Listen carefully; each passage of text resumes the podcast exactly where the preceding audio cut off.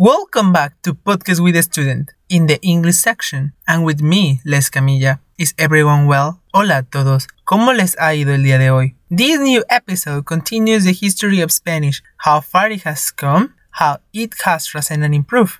And this time, this episode is the third part of further Latin American Spain and the Spanish island of the Pacific. I suggest to you, if you have not listened the previous episodes, go first to hear them to understand this new. You will see all the episodes in the site of Anchor, Spotify, and Apple Podcasts. But if you synchronize me in YouTube, I'm going to deliver in the cards in the video. This time, we have a guest to narrate this episode with me. It's the first time she has come to narrate, and we hope it is not the last. She's practicing her English like all of us. Without much aid, she is unconditional, organized, creative, friendly, and of course clever. Everyone has the pleasure of listening to.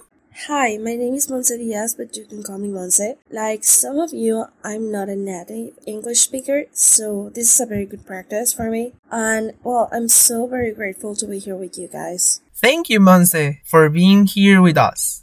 And before telling you this new chapter, do not forget to subscribe to the podcast to receive the latest and of course, if you like this episode, do not forget to thumb up. The history of Spanish language has been constructed from whenever it has speakers. That is why it deserves to know minimally how the presence of Spanish has been in places that are not usually included in the Spanish world. They are as properly Spanish speakers as those which it is an official or national language, de jure or de facto. The historical reasons that justify the presence of this language have to do with the conquest, exploration, and colonization of Spain since the 16th century, but also due to more recent migration and contact between different territories. In addition to being incorporated into the new language of those countries, it configured and developed new dialects which people use daily, along with the new language introduced.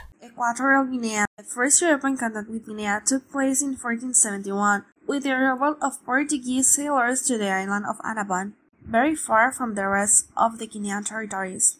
The protracted disputes between Spain and Portugal over the land of Guinea concluded in favor of the Spain crown in 1777. Although there was no authentic Spanish colonization until the 19th century, when trade was decisively promoted and the arrival was facilitated, Levantine settlers, emancipated Negroes, and political deportees from Cuba. The disputes between France and Germany, continental territories of Guinea, did not cease until the 1900s. The definitive limits of territory were fixed. Equatorial Guinea's independence came 68 years later, so Spain's ability to, influence its culture over the territory was very limited and poor. Compared to other colonies in America, the Philippines or Guam, in the case of America, it lasted for 302 years compared to the Philippines, which lasted 332 years.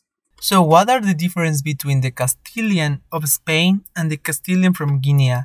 If the language was there for so little time, have there been change in Spanish? Most of the peculiarities of Equatorial Guinea Spanish are due to its existence with other languages in the area. It highlights that talking about the basis of Castilian Spanish, on which transfer have been intervowel and all linguistic levels. If we see the linguistic features that have changed, we can mention the flashy pronunciation of the phoneme F instead of z. For example, canción instead of canción, which is song.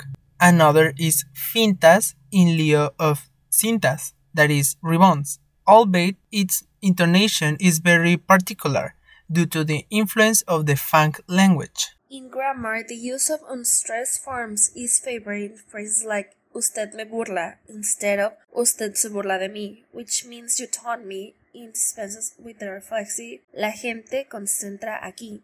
People concentrate here. La plato instead of el plato, which is the plate.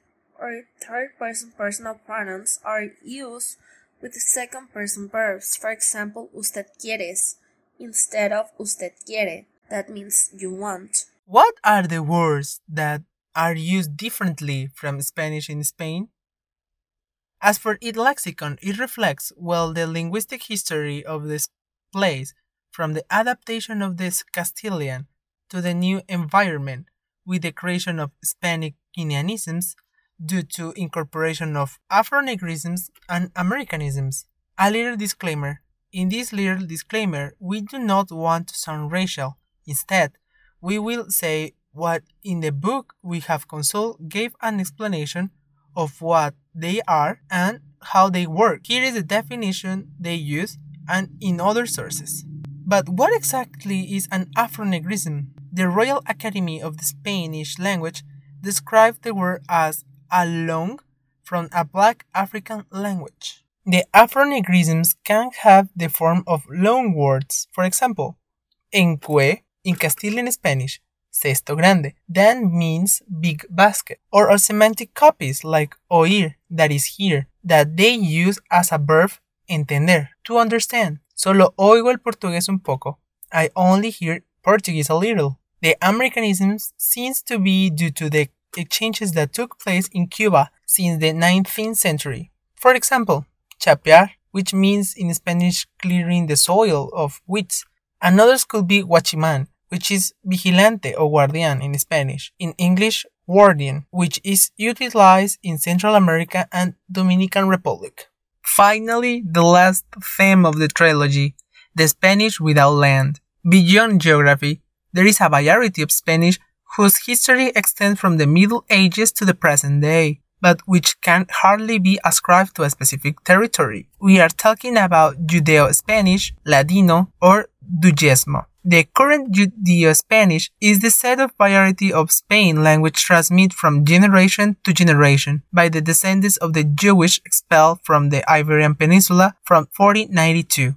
The first spread took them to North Africa, to the Eastern Mediterranean, and to Eastern Europe. Later, the historical circumstances were leading them to different destinations, such as the United States of America, Argentina, and Israel. Which characteristics are different between the official Castilian language? Their language has maintained over the time a pronunciation that distinguishes that from voiced palatal consonants. The use of verbs forms such as do instead of doy, I give, esto instead of estoy, I am, of the use of vos as a subject and as a complement, veni vos instead of venios, as well as words from Hebrew or other language which it has lived over the time, such as Turkish, Arabic, and the Balkan languages. Today, Ladino is spoken and written, but it has become so weak that it could disappear in some of its communities. In conclusion, Castilian as a language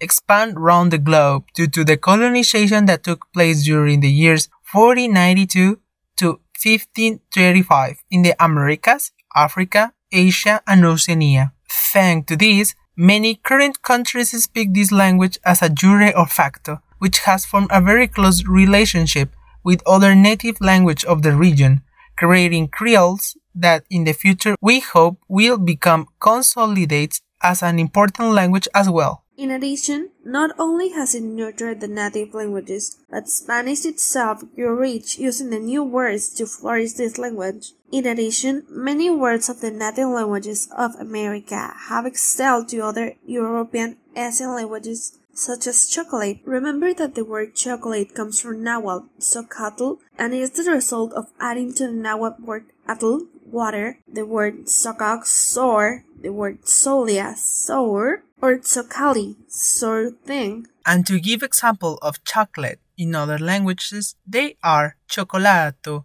in Italian, chocolat in French, cioccolata in Romanian, chocolacci in Portuguese, chocolade in German, chocolade in Hungarian, and chocoreto in Japanese. What do you think about the Castilian from Guinea? Do you think that the time that Spain was there was enough to maintain the Castilian Spanish and that it lasts? Do you think in the future one word from Guinea will transcend like chocolate from Nahuatl? What is your opinion about Judeo Spanish? Much of this information we have taken from the book The Wonderful History of Spanish, written by Francisco Moreno Fernandez and published by the Instituto Cervantes y Espasa. You can follow me on my social networks that are on the site. But if you tune me through another channel, I am on Facebook, Instagram, Twitter, as well as YouTube as Podcast with a Student. What about you? Where we can find you, Monse? You can find me in my Instagram. I remind you that you can send me message through all my social networks. In Anchor, you can also can send me voice message. And if you are watching us on YouTube or Instagram, leave down below your comments for feedback of the questions. See you later. Stay tuned. Thank you for having me here.